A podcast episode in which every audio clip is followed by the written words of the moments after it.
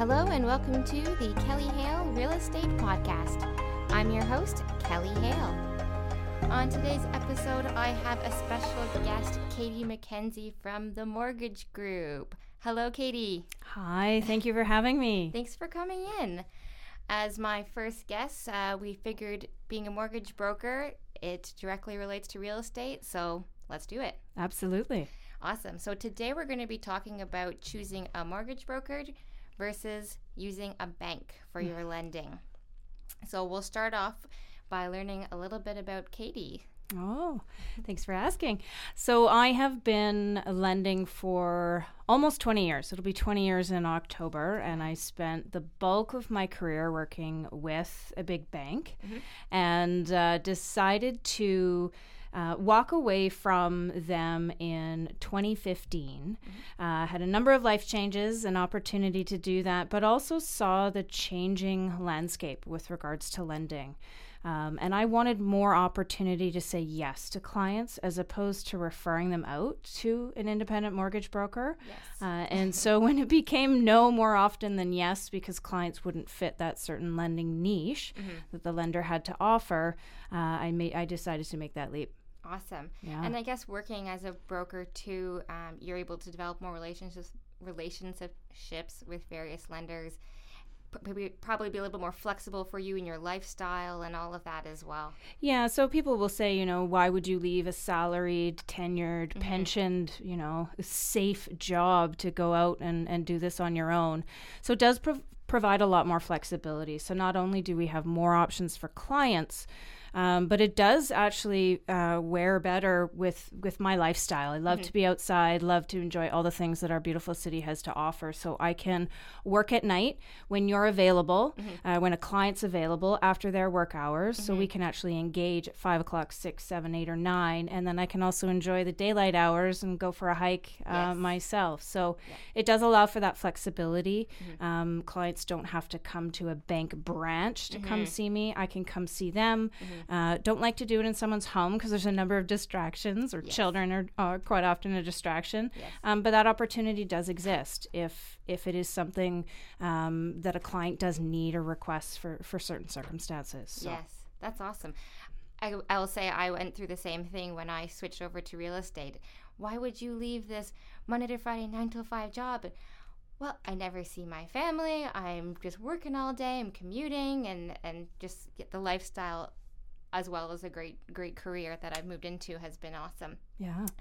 Uh, so, like I said, we're going to be talking today. Um, I have the opinion that you should use a mortgage broker versus using a bank personally, and always told our clients that uh, because the, mere fact that you have options, you don't have to just go to to a, a bank and only have what they have to offer you. Mm-hmm. So, in your words, why should a buyer consult a broker versus a bank? Great question. Uh, and it is one of the questions I still get asked almost every day. So, the first thing I like to say is that a mortgage broker is independent and objective. So, we don't work for any one specific lender. We're, we are all licensed, like a realtor is, through our brokerage. Mm-hmm. So, I work with TMG. Mm-hmm. But we can actually say that based on what you've told me and I have searched for for you to match what best fits your needs and objectives, mm-hmm. product X is best for you. Mm-hmm. If you walk into, let's pick on Royal, because I love to pick on Royal, but let's say you walk into Royal and they say, this is the best product and best rate. It may be, but they can't say that I have also looked at product X, Y, and Z for you to determine that. Yes. They have one product, one rate. That- Well, they may have a suite of products, but again, they're pushing Royal product. They haven't looked at Scotia's product, TD's product, any of the monoline products, MCAP, First National. Um, and if you don't fit, again, their box, you can't get financing through them. They're going to decline you and not offer you option B or B lending or private lending. hmm Yeah, of course. It makes complete sense to Yeah. me personally. So it's good to So- educate people on that. That that would be my first one is so they're they're not independent and objective. They're also not licensed. So we pay for the privilege to work with clients. So I have to relicense every two years, uh, complete continuing education. If I do something wrong, I risk my personal reputation. A bank employee can hide behind, you know, the big four pillars of, of their institution mm-hmm. um, and maybe get fired, mm-hmm. um, but still be able even to come out into the mortgage broker channel and try and get licensed in yes. that channel. They can still work in the industry. So I say when I when I actually offer advice to a client, it's my name behind it, mm-hmm. and I've paid for that opportunity to be there. So. Yes um, again, going back to my background, uh, again, too, I've got 20 years of experience. Mm-hmm. I have the banking background, mm-hmm. Bachelor of Commerce degree, and financial planning designation. Mm-hmm. It's that, or you can go and talk to somebody who may only be 19, 20 years old mm-hmm. and gone through three or four online courses to be able to sit there and offer you mortgage advice. Yes. So you have that experience and you have your reputation to withhold. Exactly. You're just like a realtor. We're independent contractors. Yes, we work for a real estate brokerage, um, but we have to cover our butts so we can continue doing our job. exactly. you do a bad job, and your reputation will, you know, that reputation yes. will follow you, and then you, you won't get future work. Yes, exactly. So, um, and the other thing I like to talk about too is that they're more product based. Um, when I left the bank, we were looking to cross sell 7.2 products per client. So mm-hmm. if you had a mortgage, they wanted the insurance cross sell, the visa, the bank mm-hmm. account, the overdraft, so on and so on and so on. Yes. And if you're allotted an hour to meet with that client, how much of the time is actually spent talking in regards to the mortgage mm-hmm. and the pieces that are most important to advise that go along with the mortgage? Yes not cross sell, but proper financial planning advice. Yes. You know what? I never thought of that before. When we when we go into uh, Scotia, where we have ours with, went through a broker, however, and yeah. that was the best option for us.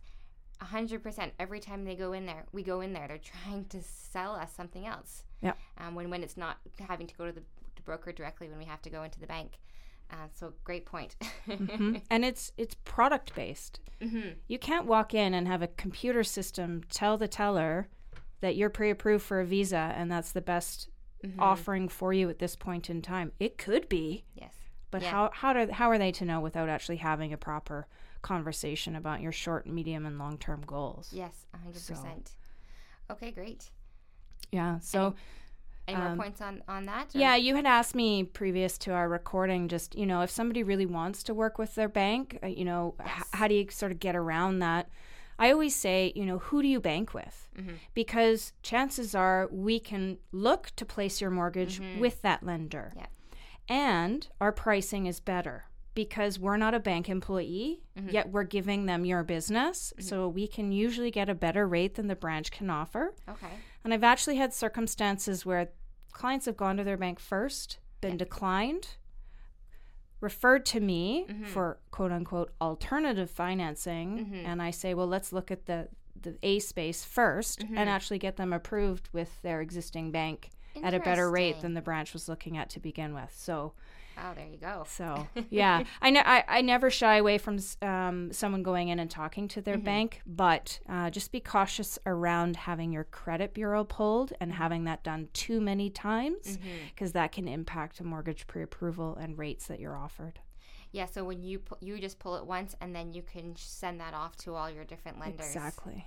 So maybe we can talk a little bit about that. Who are the di- what are the different lending options when it comes to um, for a buyer looking for a mortgage versus or other than just the banks?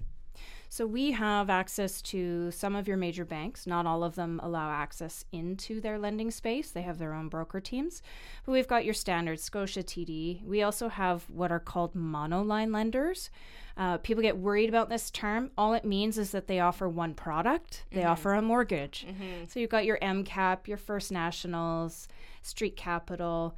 Uh, we also have, um, say, uh, we call them B lenders, but they're lenders that are able to do things a little bit outside the rules. And mm-hmm. we'll talk more about that, obviously, with stress test rules. Mm-hmm. But they can offer things that are what we call out, outside the box or an exception to the rule. Um, rates might be a little bit higher, a fee may apply. Mm-hmm. And then we also have to the other end, uh, private lending, mm-hmm. where you're really not inside the box or you're new to Canada and don't fit anybody's new to Canada or welcome to Canada programs, or you don't want to provide the documentation that's required and you do have a substantial down payment or investments, those Right. kinds of things. Right. Um, or with pre sales that are closing, we're finding people are getting stuck. Oh, yes. Oh, the joy. So- I think our brokerage last year used over 850 lenders. wow. Yeah. Wow. So talk about options. Yeah. And let me just point out to go and sit down with a mortgage broker, it's free. You don't, if, Yes. if again, if you're pretty stuck on using your bank, if you're my client, I'm going to recommend you still go to a mortgage broker. And the meeting with her or him is free. Yeah. So it does not hurt to to look at your options. Yeah, people shy away from even contacting us or emailing us thinking, I don't want to bother them. It's going to be too expensive. I hate using the word free. Right. Uh, we do. I, I always have a verbal commitment with with clients Right. to say, you know, if you'd like to work with me, stick with me. Yes. But yeah, to give me a call, to ask a question, to Yes. reach out, or if you want to come on a hike, you can have me for three to five hours all to yourself without cell phone service. So Yeah. absolutely, there is no cost to work with us. Yes. Fantastic. Thank you. So, if someone still is going to their bank, but also chatting with you as well, what are some things that you would recommend to people um, to make sure they ask their bank when they're sitting down with them? Because they might not be telling them all of the different terms, etc., that they have to think about that you might be explaining to them more because you're showing them different lending options. What what are those things that they're going to sit down with their RBC advisor? What should they be ensuring that they have been told about these potential lending options? I always say get everything in writing. So if they've offered you a rate quote, Mm. get it in writing. Mhm. Because if it's verbal and it disappears, it disappears. Gotcha. You also want it in writing because it should come along with some verbiage as to what has been done, Mhm. which draws attention to the verbiage of pre approved. What is this pre approval? Mhm. Am I a good borrower? Will you lend to me as a borrower? Mhm. And or then will you lend to the property that I'm looking at? So there's always two pieces to a pre approval. Yes. Now, what we're finding a lot of times happens is someone will go into their bank branch, they'll get pre approved, a rate hold in play, but all that means is that the officer has taken their name, address, phone number. They have not asked for any supporting documentation. Mm, right. And what the lender uses for numbers may differ from what you think they might be using. Mhm. So, although on paper the numbers might work, Mhm. when you go to actually have an offer Mhm. and try and get approved for that property, Mhm. the lender says, Oh, sorry, no, we used the wrong numbers, and you have no recourse. Yeah.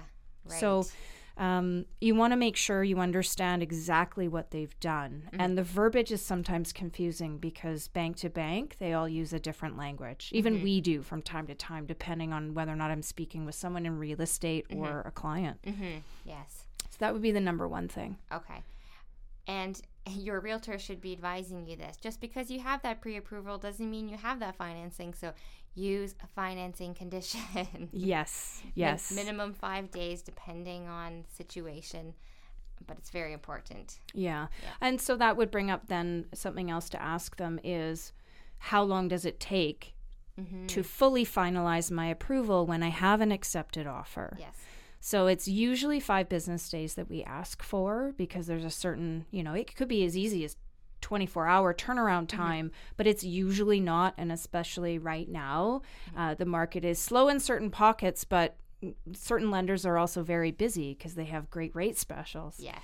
yes. So we want to make sure we have enough time to do that. So knowing when your lender's available. So Mm-hmm. bank employees will work Monday to Friday or Tuesday to Saturday. They won't work after hours. Mm-hmm. We have underwriters that will. They won't tell us that they're working on the weekends, but you'll Mm-hmm. wake up Monday morning at 6 a.m. and then the approval's in your inbox. awesome. so they do do work when it again when it suits their family too over the Yes. weekends and in, at evenings. Mhm. So you need to know when your banker's available Mhm. How to get a hold of someone else if they happen to be on vacation, Mhm. those kinds of things. Yes. Um, because once you enter into that offer and the subject removal period, things have to move quite quickly. Yes, yes, exactly. And it's good to connect your broker and your realtor so that they are working together. Yes. So everybody knows about these timelines that we're working with. Very important. Yeah. All right. Um, was there anything else there that you wanted to add about um, working with a bank and being aware of? Um, no, I think ask ask questions. Yeah. If Yeah. you have the questions, Yeah.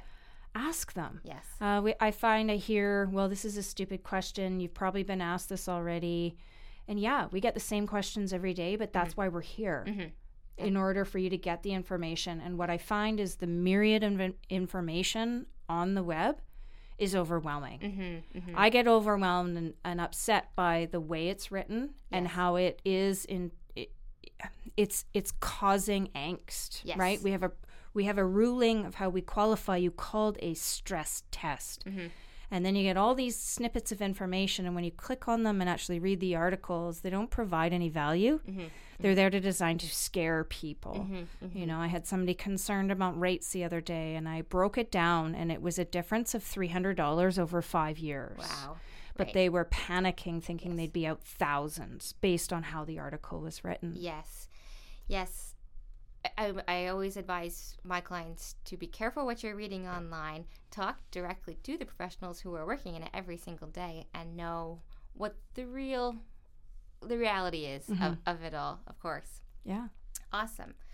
Okay, well, I think that's all that we're, we have time for today. So thank you for coming in today, Katy. My pleasure. and can you tell everybody how they can connect with you? Uh, yes, always best through my website. Uh, all my social media links, email, phone number are there. And Perfect. that's mackenziemortgage.com, spelled M A C K.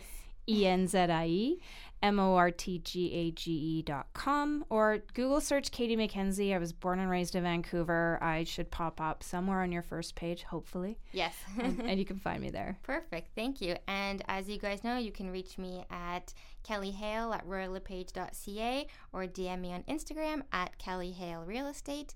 This has been another episode of the Kelly Hale Real Estate Podcast. Have an awesome day.